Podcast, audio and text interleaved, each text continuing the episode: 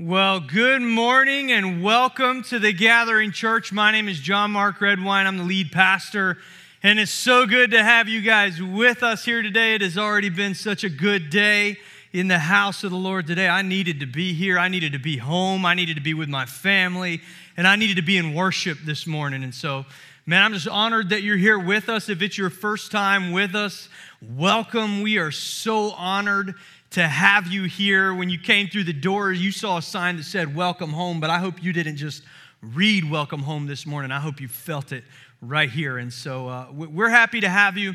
I've got a couple things to share with you this morning. Um, I'll get started. If, uh, if you were here last Sunday, uh, then you know that um, last weekend I wasn't here. Robbie had to fill in for me. Um, my daughter, Dagny, was in the I C U. Um, last Saturday. Let me tell you first that she's healthy, she's happy, she's home, she's good. Praise God. Yeah. She's goofy as ever. So uh, last Saturday, um, my, my wife and I had been awake all night.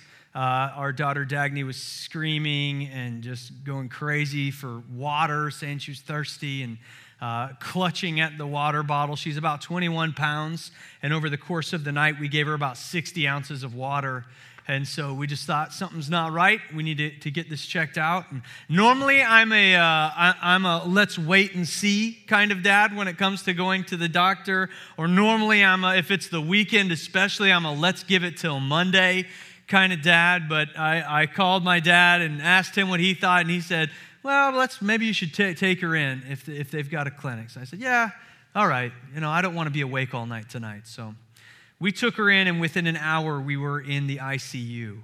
Um, Dagny has type one diabetes.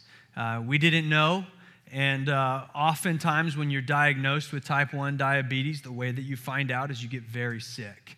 And so she was very sick, and um, the incredible people at Mission Hospital Uh, were amazing. They they walked us through the process with such grace and such precision and such speed. Um, Dagny was feeling better the next day, and we spent a couple nights there really so that Raelle and I could learn how to manage this new phase of life. Um, Dagny's life will always be different now. She's got a chronic illness. Essentially what, what diabetes... Ta- I didn't know anything about diabetes a week ago. All I knew about diabetes a week ago was that Wilford Brimley says that I can get my diabetes supplies delivered straight to my door through Liberty Medical Supply. That was it. That was all I knew. And I thought, this is great. That's great, Wilfred. He was real excited about it, so I knew that was important. I knew a few people with type two diabetes, and uh, and I and I just assumed that's just too much sweet tea, and your body's like, enough with the sweet tea. Let's shift, you know, let's try water. I didn't know anything about it. And what I learned last weekend was that diabetes type one is very different than type two, that Dagny, uh, her immune system attacks every bit of insulin that her pancreas produces and destroys it. Um, it's an autoimmune disease, and so she'll never be able to produce her own insulin as it sits right now. Uh, so what that means is that Raelle and I, for the rest of, uh, until she's old enough to do it on her own, have to manage this balance. Um, insulin is basically what digests your food for you. It turns your sugars and your carbohydrates into energy. And so without insulin, uh, you get very sick because you get too much of this in your body, and your body tries to get rid of it. But with man-made insulin, it can make you very sick because it doesn't auto-adjust like your body's insulin does. All this to tell you that this week, we've been learning how to be doctors and nurses for our daughter. Uh, we've been learning how to, as her parents, perform one of the functions of her organs. Um, if she is, if her sugar gets too low, she gets really sick. If it gets too high, she gets really sick. So we have to keep her in the middle. So we've been really anxious and scared. We've been grieving. We've been mad. Uh, we have been depressed. We have felt all of it. Uh, we have wanted to fix our daughter, and we can't. And so it has been a hard, hard week, and you have made it so much better for us. One of the things that we were that I, we've been praying about, we ended twenty-one days of prayer yesterday. And twenty-one days of prayer is such an important season for our church. I hope that you engaged in it, that you leaned into it. And if you did, I hope that God spoke fresh vision for your life, that he woke things up in you that were long asleep, that you got breakthrough, that you feel closer to him, that you've developed a prayer habit that you can carry on. Past twenty-one days of prayer would turn into twenty-one weeks of prayer, would turn into twenty-one months of prayer, would turn into twenty-one years of prayer, would turn into whatever comes next after that. I run out of twenty-ones, but that you would just be so blessed by it as we were. But one of the things I've been praying for was that God would open my eyes and break my heart and the heart of this church more and more for the people in our city who do not have a relationship with Jesus, who are lost and without hope, who are who are who don't have the purpose and the meaning and the joy and all of it that I have. And this past week, um, you showed us so much kindness. So many of you brought us meals, flowers, cards. You've called, you've texted, you've been praying for us, and we have felt it. And I just need you to know that this has been the hardest week of my life, and that it has been bearable because of my family and my church family, and the hope I have in Jesus. And I and, and my heart has been broken all week because there are so many people in our city, parents of children with life-changing diagnosis, who don't have this family, who don't have the hope that I have. And I don't know how they're getting through it. And so I feel so much more urgent today to take what we have right here in this room, in this place, in this family, the hope I have right here, and share it with as many people as I can. We have got to bring the gospel of Jesus, the hope of Jesus Christ, into this city more and more and more. They need it. They need it. They need it. So thank you for showing me what the church is this week. We've been so blessed by it. To make matters worse, I'll tell you this, in case I'm a little scattered today, it's because I've been grieving this week. But it's also uh, because on uh, Wednesday, my daughter Dagny was sitting at the bottom of the stairs, and I wanted to make her laugh. Because then, you got to know, this is who I am all the time, and it's amplified when I'm grieving. And I just thought I want to make her laugh. And some for some reason, the way my brain thought was the best course of action next was to jump from halfway up the stairs over my just out of the I C U daughter and land on the other side and go like that so that she would laugh at me. And when I decided to do that, I forgot to calculate the door frame at the bottom of the stairs. And so what I did was I jumped with all of my strength in head first into a door frame. Saw a bright flash of light. I lost an hour of time, woke up three hours later, and I have a concussion. And so if, um, and I'm standing here under bright lights, and it's all very confusing to me. And so if I skip around or I just start praying and think I'm finished and that I've preached the whole thing, give me a little bit of grace. It's been a hard week, okay?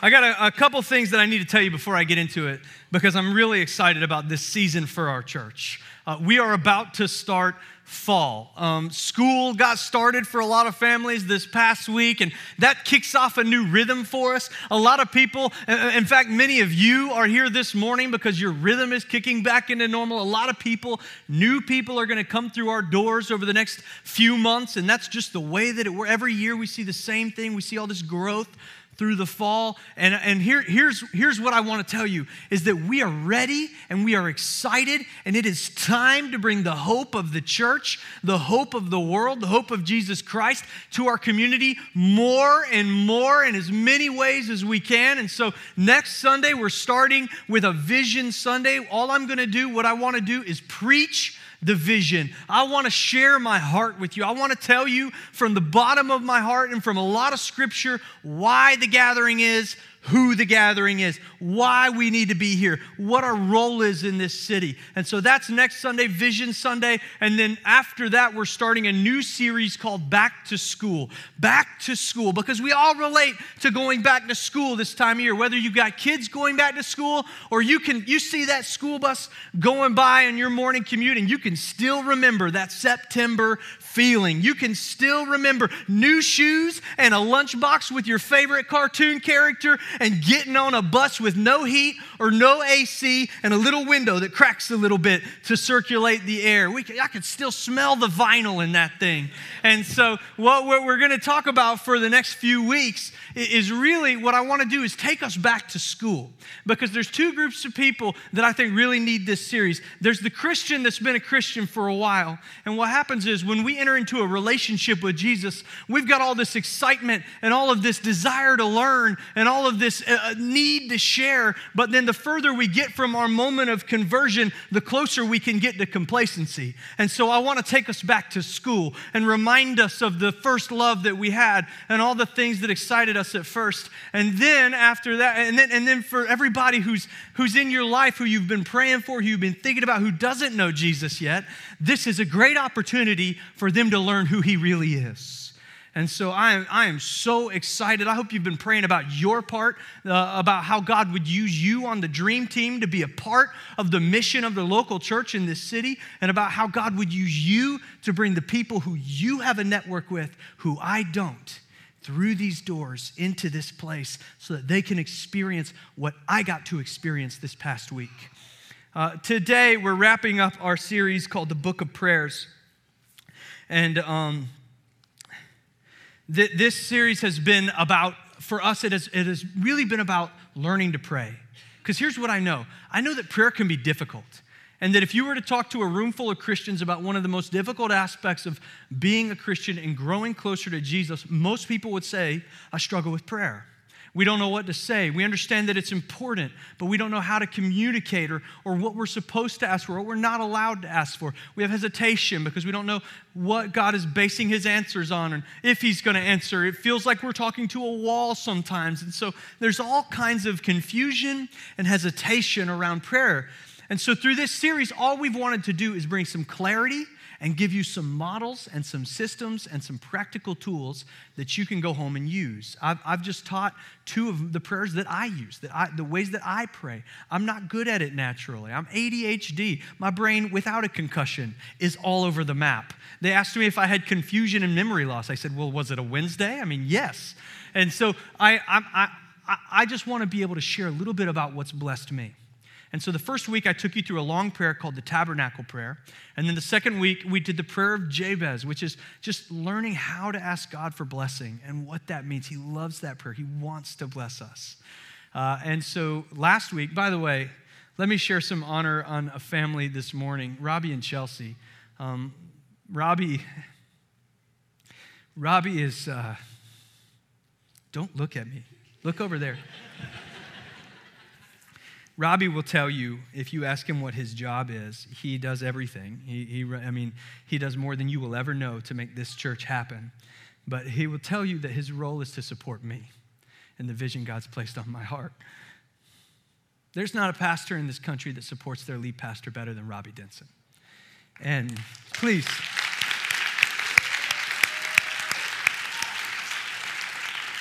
I had a hard summer, and so Robbie picked up a lot of the slack, and he he led this church for a lot of it. He preached a lot of weekends this summer and has helped me so much already, and he had a vacation last week to recover from that. And I knew he needed that vacation, but I was sitting in the I C U studying my message uh, for Sunday, and I knew I couldn't preach the next day. And so I called Robbie on his vacation, and he just said, hey, man, I'm crying. I'm telling him what's going on with my daughter. And he just stopped me and he said, hey, man, do you need me? And I said, yeah, I need you. And he said, then you, you don't think about anything else. And he just got in the car. He ate some crab legs first. And then he got in the car and brought his family off their vacation early and came up here and preached a message he wasn't prepared to preach. That's who he is. And so you, we're just so blessed to have such good people in this church. And I'm just so grateful for you. So anyways, I would have preached last week about the Lord's Prayer, and maybe I'll save that for another day. But uh, today what I want to talk about is um, who we pray to. I want to answer the question, why does God answer our prayers? Why does God answer our prayers? And I think this will give us some clarity around who we're praying to and how to pray and what to say and, and how to ask for it. I, I was looking at different models of prayer, and what we, what we settled on is one prayer in the Bible that talks about the full character of God. And so theologians believe that God's character is eightfold, that there's eight aspects of who he is, that there's a name for each aspect of who he is. And there's one prayer in the Bible that, ta- that, that walks through all eight aspects of his character. And so I want to share this with you this morning so that you will know who it is you're praying to, so you'll know that the prayers that he always answers, the promises he's given you, and you'll have a better understanding of his character when you approach him. This is a prayer that is the most common psalm in the Bible. Most of us know it, and most people know it and enjoy it because it makes us feel something. And it makes us feel something because you were created and designed to know God. You were made for it. That's why this wakes something up in you. Let's read Psalm twenty-three together this morning. Let me look at it. It says, "The Lord is my shepherd. I shall not want. He makes me lie down in green pastures. He leads me beside still waters. He restores my soul. He leads me in paths of righteousness for his name's sake. And yea, though I walk through the valley of the shadow of death, I will fear no evil, for you are with me. And your rod and your staff, they comfort me. And you provide, you prepare a table before me in the presence of my enemies, and you anoint my head with oil, and my cup runs over.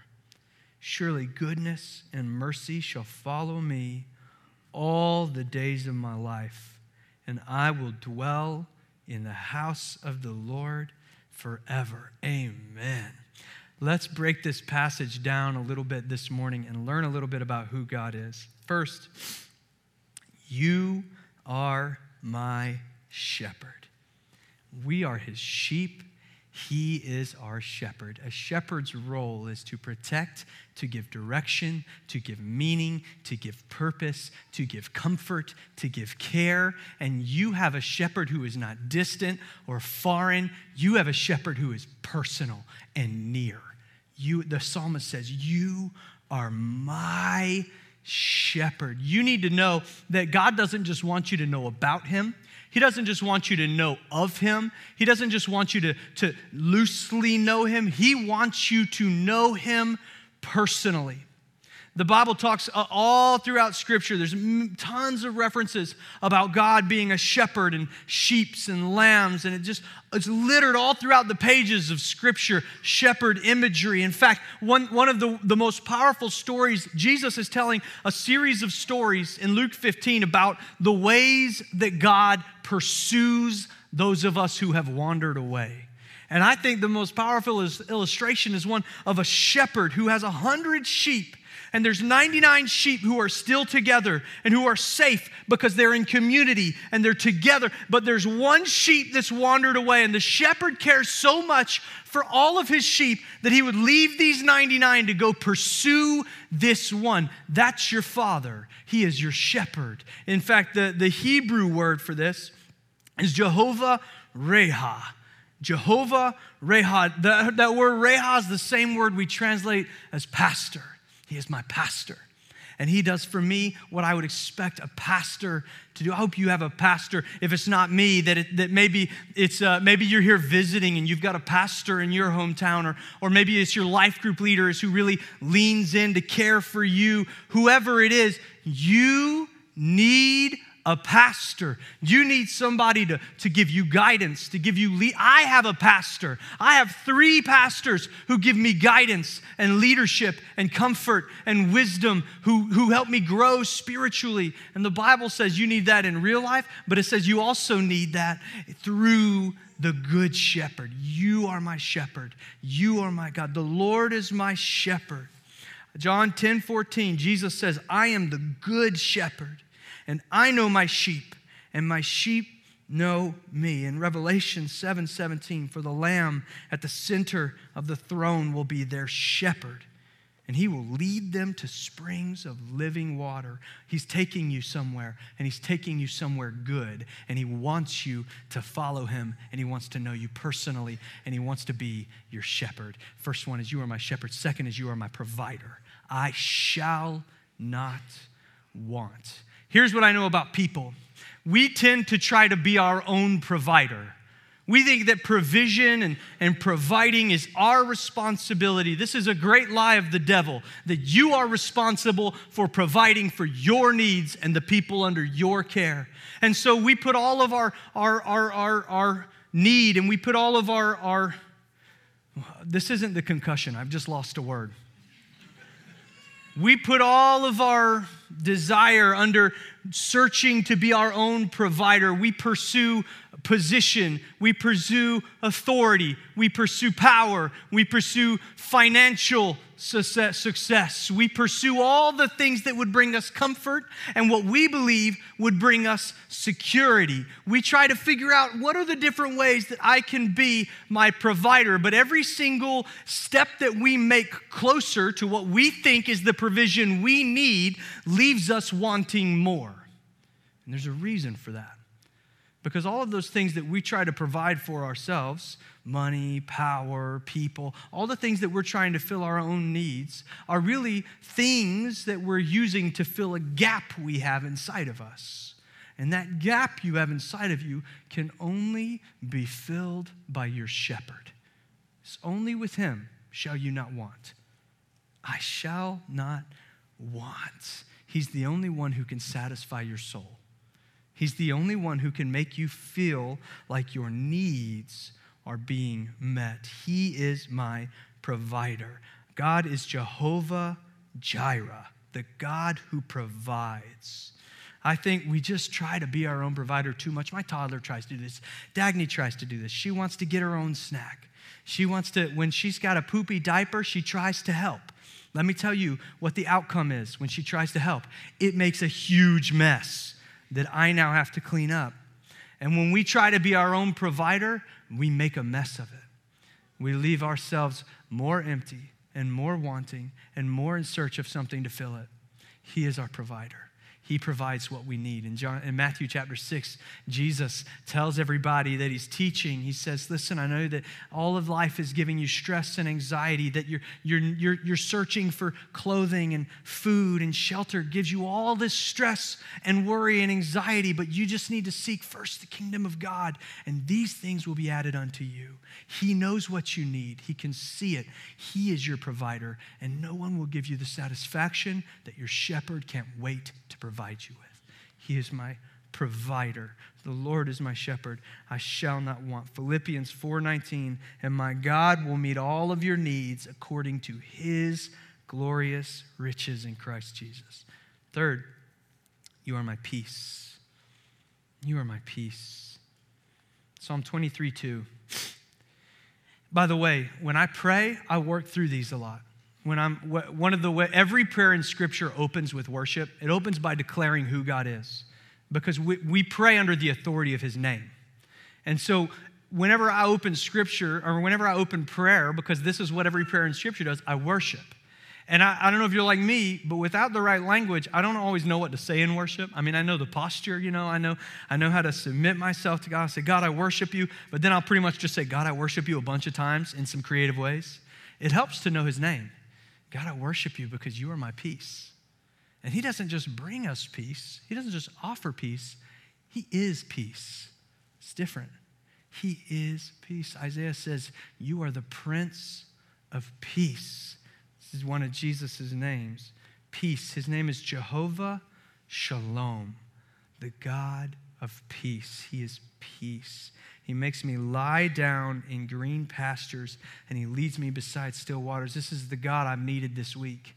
I've just needed peace. I've felt like a storm's been raging in my heart and my mind, and I've just felt so uncertain and so anxious and so worried, and I just need peace. God, you are my peace. You lead me beside still waters. You make me lie down in green pastures. I like that it says he makes me lie down. Do you have someone in your life who makes you lie down sometimes, who tells you you need to slow down, who tells you you need to stop? My wife does this for me. I do this for her the other night. She was stress cleaning at like eleven thirty at night, and I said, Raelle, you need to go to bed. Go to bed. He makes me lie down. And these aren't regular green. These are bug-free green pastures, okay? These are the, you can actually, I read that passage, I think, I can't rest there. What if there's chiggers? I want to rest in the, a green pasture, get all itchy. No, these are the kind of green pastures that you see on a screensaver. There's not a bug in there. It's just a peaceful place where you can feel at rest, where you can feel a rest like you've never felt before, where your whole spirit and soul can just say, ah, a walk by quiet waters, God. Quiet the waters of my soul. It feels like a raging river right now, like I'm walking over a waterfall. I need you to lead me beside still waters. He is peace. Sometimes we are our own enemy of peace. So, sometimes we need him to make us lie down because we say yes to too much. Parents, it is the season of yes.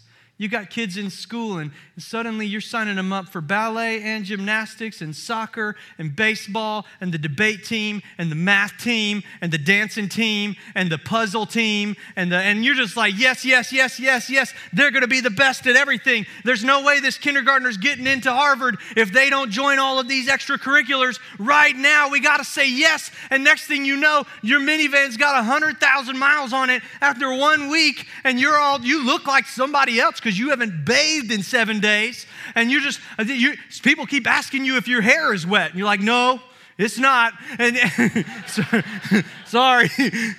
You, we are the enemy of peace in our lives. We let too much stress and too much strain in. Our boss says, can you take this project? And we say, yes. And they say, can you lead this? And we say, yes, more money, more provision for myself, more for my kids, more for my family. There's a, a verse in Ecclesiastes that we think that says, we think that it's better to have one, that Solomon says it's better to have one hand fistful than two hands grasping. See, we think it's better to fill up both of our hands and to grasp at everything we can, but we're robbing ourselves of peace. God is peace. And he wants to make you lie down in green pastures and walk you behind still waters. We need to learn to say no, and we need to learn to trust him more for our peace. I needed his peace this week, and he has met me with his peace. His peace is different. It says in Isaiah forty eleven. He tends his flock, there it is again. He tends his flock like a shepherd, and he gathers the lambs up in his arms, and he carries them close to his heart, and he gently leads those who have young. Parents, he's got your kids. He's got them wrapped up. He's got Dagny wrapped up in his arms right now, and it says he gently leads those who have young. He just wants to offer you peace. He wants to be peace in your life. Let him bring peace. This is who God is. He is Jehovah Shalom. Jesus says in John fourteen twenty-seven, peace I leave with you. My peace I give to you. I do not give to you as the world gives. The world gives false peace. It gives peace that is fleeting, peace that doesn't last, peace that costs money, peace that we can't grasp, that we can't hold, that still leaves something missing in here. Jesus says, I don't give you that kind of peace. So I don't give you a get better quick scheme. I give you my peace. My peace I leave you. Don't let your hearts be troubled and do not be afraid. He is peace. He is peace. He is my healer. He is my healer. Psalm twenty-three three. He restores my soul. He restores my soul. Two things. First, God still heals our bodies. He heals physical bodies. It didn't just happen two thousand years ago. It's happening now. It's happening today. He can heal it. There's not a single thing that he can't heal. He is the healer. He is the healer. Jehovah Rapha, the God who heals. But there is something more important than your physical body that needs healing. Because guess what? The John Mark you're looking at right now, this ain't me. I'm six two in my spiritual body, okay? There's an eight-pack of abs waiting for me on the other side of glory, okay? I'm just telling you, this physical body is frail. It is temporary. It will pass away, but my spirit is eternal. And there is a sickness in many of us. There is an illness in our soul that we have got to treat. We've got to let the only one who can heal it, heal it. There's not a single doctor in this world that can restore your soul. Only Jehovah Rapha, the God who heals, can restore your soul. His desire is to give back to you everything the devil has taken. He is the one who heals your soul. And you know what? He gives us resources and tools to do it. And it's his people and it's his church. In Isaiah sixty-one, Jesus is, is reads it when in Luke chapter five and declares this is who he is. And it talks about how God wants to give joy to those who mourn. He wants to free the captives. He wants to rebuild the ruins that were devastated. And then he says he wants to take all of those who he's fixed, who he's brought joy to, who he's healed, and he wants to set them up as oaks of righteousness so that they can rebuild the ruins long devastated. Here's how he wants to restore your soul. Um, through his Holy Spirit, Jehovah Rapha, the God who heals, and through the community of the church. Life group sign-ups start today. It's almost like we planned it this way. Listen, you need community. You need to be in group. You need to get in there so you can start healing the parts of you that have been long devastated, that have been long broken. There are hang-ups that we need freedom from. I'm talking about our addictions and our habits and our hang-ups and the phases we go through in our minds and the lies we believe, addiction, addictions to porn, addictions to alcohol and drugs, our, our depression, our anxiety, our overwhelming stress, our low, low self-image, all of it. God wants to heal it. He wants to heal you. He wants to put you beside somebody who he is healing that can say, come with me, I'll show you the way. In the in life group, I'll tell you, we go in with these high expectations. We want it to be great. We want to find freedom. We want it. But first week of life group is terrible. You walk in there and there's somebody that talks way too much and you're like, oh my gosh. And, and then there's somebody that does, doesn't talk at all and they just stare and you think maybe they're staring at you and you're like, oh no. And then there's a guy that brought snacks even though it's not a snack night and so he didn't bring enough and there's only a little bit. Everybody's waiting, staring at that last chip. Is somebody going to eat it or not? I don't know. And there's anxiety and there's stress. And the only thing you want to find freedom from is the room you are sitting in right now. Dear Jesus, deliver me from this place. Please, God, in the name of, and you just, you just get me out of here. It can be stressful, I know. I deal with it too in my house. I'm like, when will they leave this house, Father? You know.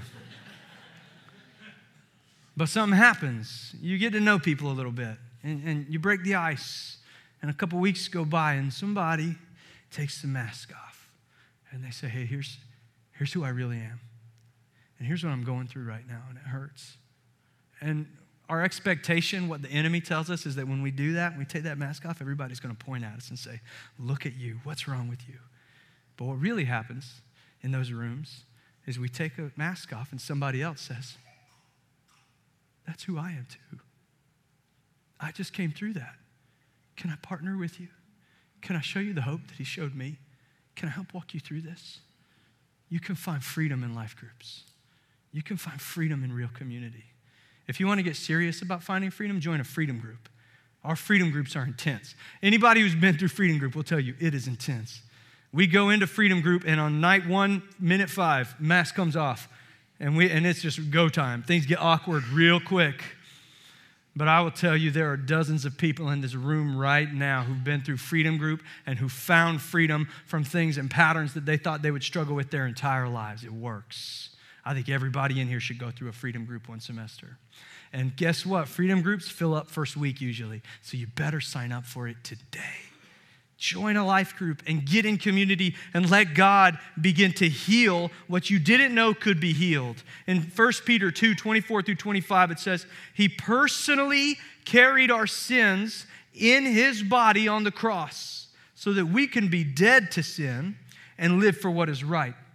By his wounds, you are healed. He is the healer. Once you were like sheep who wandered away, but now you've turned to your shepherd, who is the guardian of your soul. He wants to restore your soul. Lean on the God who heals. He heals. Uh, number five, you are my righteousness. You are my righteousness. He leads me in the path of righteousness for his name's sake. Notice where the attention is. It's not on me, it's on him. I think a lot of times we think we are our righteousness. We think I'm, I'll join, I can't join a life group this semester because I got to get X, Y, and Z right in my life first. I can't be going into that place with them finding out who I am today. I need them to see me two point oh, who that'll be later. I'll do that. I got to get this right in me. I got to, I got to get in this habit first, or I got to fix this thing first, or I got to make this thing okay first. And I, we, we think it relies on us to find our own righteousness, and then we can appear before God. But you've got it backwards. He is your righteousness. He is the only one who can make you righteous. He makes you holy. He makes you worthy. He is the one who gives you the ability to approach His throne. It is through Him. It is by His blood that we are healed. It is by Him that we can approach Him, and it is not a single thing we can do about it. And that's the good news. He is our righteousness. He is the one. He makes it possible. We, we approach Him so that we can get better. He wants to heal you, but first you got to know Him. Know Him personally. That's why we want people to know God, find freedom, discover their purpose, and make a difference. Because when you know God personally, He is your righteousness. Isaiah forty, one and two, comfort, comfort my people, says your God. Speak tenderly to Jerusalem and proclaim to her that her hard service has been completed, that her sin has been paid for, and that she has received from the Lord's hand double for all her sins. He's made you worthy. He is your righteousness. Jehovah Sidkenu. Jehovah Sidkenu. The Lord is my righteousness. Worship Him because He is our righteousness. Six, you are my constant companion. Jehovah Shammah. You are my constant companion. It means there, that word, the God who is there. There, everywhere, there in the I C U, there at my house on Monday night when we got home and felt like we were taking our first child home from the hospital again. He's there. He never leaves you. He's never not with you. Isn't this the best part of this passage? It says, yea, though I walk through the valley of the shadow of death, I will fear no evil, for you are with me, and your rod and your staff, they comfort me. When we're in the valley, He's there. When we're up on the mountain, He's there. When we feel like He's a million miles away, He's there. Jesus sent His Holy Spirit to come and be a part of us.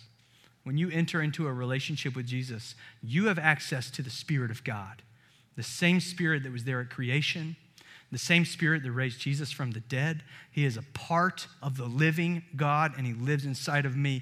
The Holy Spirit is joined with my spirit like a braid. Just one thing put together. It can't be separated from me. You can't tear the Holy Spirit from my body. My own bad decisions can't remove the Holy Spirit from me. His presence is never not with me. Maybe in twenty-one days of prayer, you were praying for more of God's presence. God, I haven't felt you in a long time, and, and I don't feel near you, and I feel like I'm so far from you, and, and I want I want to be close to you, God. And so I, I, I ask for your presence, and His answer to you is, yea, though I walk through the valley of the shadow of death, you are with me. Jehovah, He is present, my constant companion. There is nothing you can do to be separated from the love of God. His presence is His love. He is with you all the time. He's never not there. Just because you don't feel Him doesn't mean, can I be honest with you? On Saturday night, I did not feel Him. I felt angry. There's a type of anger that you only get to experience when something is hurting your kid. And I just wanted diabetes to have a face that I could destroy. I was mad, and, and it didn't feel fair, and it felt like God shouldn't let this happen, and it felt like, why me, and why her? She's seventeen months old. And I went to worship Him, and I went to worship and to pray, and I just it felt like it was falling on deaf ears, like He's not hearing me. But here's what I know. He is my constant companion. He was there. He's there today, and He was there, and He's never left me, and He will never leave you. Hebrews thirteen, God has said, never will I leave you, and never will I forsake you. He's not far from you. He hasn't abandoned you. He hasn't moved away from you. He's not distant from you. He's there. He can't not be. It's His nature. It's His name. He is there. So we say with confidence, the Lord is my helper, and I will not be afraid. All my life, he has been faithful. And all my life, he has been so, so good. So with every breath that I am able, I will sing of the goodness of God. Number seven, you are my defender. Psalm twenty-three, five. You prepare a table for me in the presence of my enemies. His name here is Jehovah Nissi. It means the banner of victory. Our God is the banner of victory. Do you know there's been a lot of books written and theology discussed about what this means to, to prepare a table before me in the presence of my enemies? You know what I think? I think that the battle is over. The victory is won. There ain't nothing left to do but eat. That's all we got to do now is sit down and have a meal because God has won. It is over. He is our protector. He is our banner of victory. There is, we don't have to keep fighting our own battles. God is my protector. He fights for me. There's a great story about a man named, um, it's a true story about Hiro Onoda. He was a Japanese soldier during World War Two, and in nineteen forty-four, he was stationed in the Philippines uh, in an outpost there with two other guys. And in nineteen forty-five, the war ended, and they tried to tell Hiro, but he didn't believe them. He said, no, that's just propaganda. You're just trying to trick me. This is from the enemy. This isn't from my commanding officer. I'm going to keep fighting this war. Hiro was in the jungles of the Philippines fighting guerrilla warfare until nineteen seventy-four. For thirty years, he thought the war was still going on. It only ended when they found his superior officer to go from World War Two, went and searched for four days in the jungle to find him and said, Hiro, the war is over. You are relieved of your duty. How long have you been fighting a battle that God has already declared the victory in? It's over. You need to learn that he is your protector. Quit trying to fight it on your own strength. I'm not going to keep trying to fight this battle on my own strength. I don't have to. God has already declared the victory. He is my banner of victory, and I lean on him. I trust him, and he will protect me. Second Thessalonians three three, the Lord is faithful, and he will strengthen you and protect you from the evil one. Number eight. As we close this morning, you are my sanctifier. Sanctifier. That's just a word that means you are the one who sets me apart. Psalm twenty-three, five. You anoint my head with oil and my cup runs over. Jehovah, this one's hard. Jehovah Makadesh, the God who sanctifies us, the God who sets us apart. You anoint my head. To be anointed means to have supernatural favor. It means that it's like having superpowers. It means that God, this is what happens to kings and priests. Kings and priests all throughout the Old Testament, they're anointed. God puts special favor on their life. They have a special job, a special mission, something that only comes from God, and they will only be able to accomplish it with his anointing. If God removes his anointing, they can no longer do what he's told them to do. It's a superpower. And that was the Old Testament, and the New Testament is better because now we are all the priesthood. He has anointed us, not just me, but you.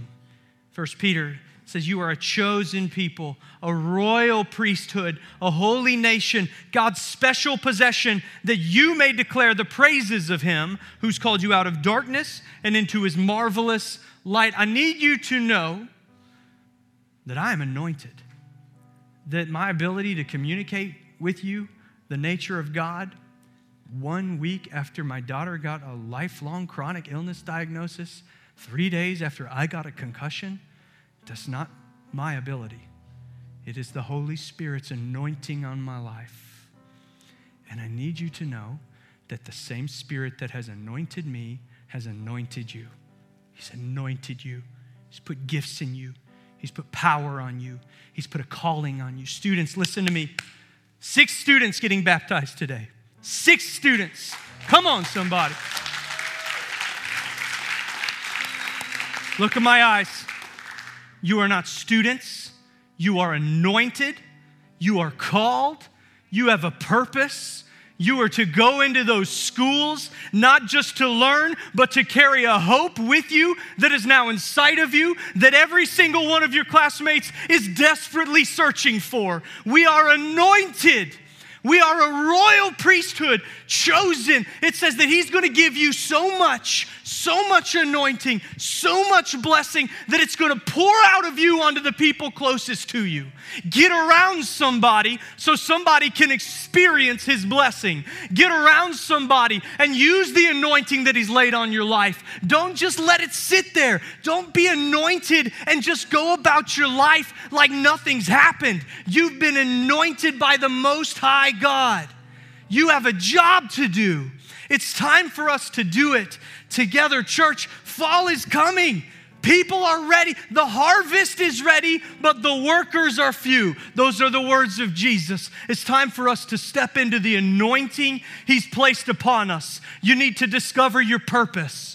You need to know why and how you're anointed. Come with us to Growth Track. Let us walk you through this process. What I believe is the local church is the hope of the world, and I experienced it all week this week. And somebody in your life is in desperate need of it. They want it. They don't know how to tell you how bad they want it, and you've got it. Partner with us.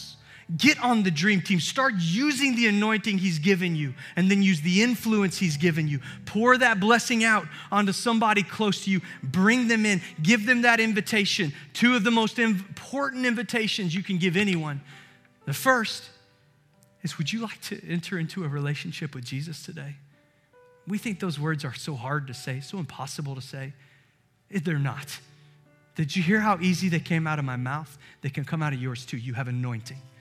Would you like to enter into a relationship with Jesus today? Would you like to come sit with me at church on Sunday? Just come worship with me. Come see what it's like. See how you feel. See, see how the people are. They're not all weird. Some are. Not all are. Come check it out. Come to life group with me. We're just having dinner this week. Come sit around the table. You've just, you're anointed. Be anointed. This is who God is. Isn't this good? Isn't he good? I got to tell you, I I know that outside our walls, there are people that don't know that this is who God is.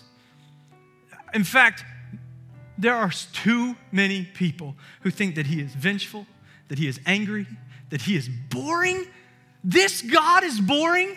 My God, who has taken me and completely transformed every part of my life and taken me on the greatest adventure I could ever imagine, is boring, they think. That's on us. We can change it. We can tell them who he is. We can declare the nature of God. We can share his name with them. We can let them know what we know about him. And the more we know about him, the more we know him, the more we can pray to him, the more we know how to talk to him. Now, now you can say, God, I've got needs, and I know you will meet them because you are my provider. When I walk with you, I shall not want. God, I need care and comfort, but I know that you are my constant companion. You are with me, and I know that you are my peace, that you have peace, not like the world gives peace, but your peace, the kind that is complete and that is full and that just fills me from the inside out, that in the worst week of my life, I can feel comforted and I can feel like I'm lying down in a bug-free pasture, God. This is who you are. This is who he is. Don't keep it to yourself. We got to share it. Today, in just a few moments, we're going to do baptisms. And I want to explain that to you before we pray. Baptism is like the adoption, the, sign, the, the moment of adoption, the moment the papers are signed, the moment that it's official. This is our family now. You're here. You are now. You are my family. You are my brother. You are my sister. God says you are my child, and so it is a big, big deal. So when this service ends, we're going to go outside, and there is a horse trough out in the parking lot. And that's our holy hot tub today. And we're going to have our folks line up there. And what I ask of you is every person walk out those doors, grab your kids, and then come out those doors and gather around that baptismal. And when they go under the water, let them come up to the sound of thunderous applause. Because guess what? That's what heaven sounds like today. And so let them come up with just a taste of heaven. because that's their family forevermore. Let's pray. Heavenly Father, you are my provider. You meet needs that no, there's, I have no power to meet on my own. You are my shepherd. You care for me in a way that no one else can or could. You are, you are my peace. You fill me with a peace that surpasses all understanding. God, you are my healer. You restore my soul, Father. You, you fill in things that were long broken, long devastated, holes I didn't think I would ever fill. Only you can. You restore my soul. God, I worship you because of who you are. I know that you don't answer my prayers because of who I am. You answer my prayers because of who you are, because it's you. You are my righteousness. You are my sanctifier. You are the one who has called me, who has seen me, who has cared for me. And so I worship you with all that I am today. In Jesus' name, amen.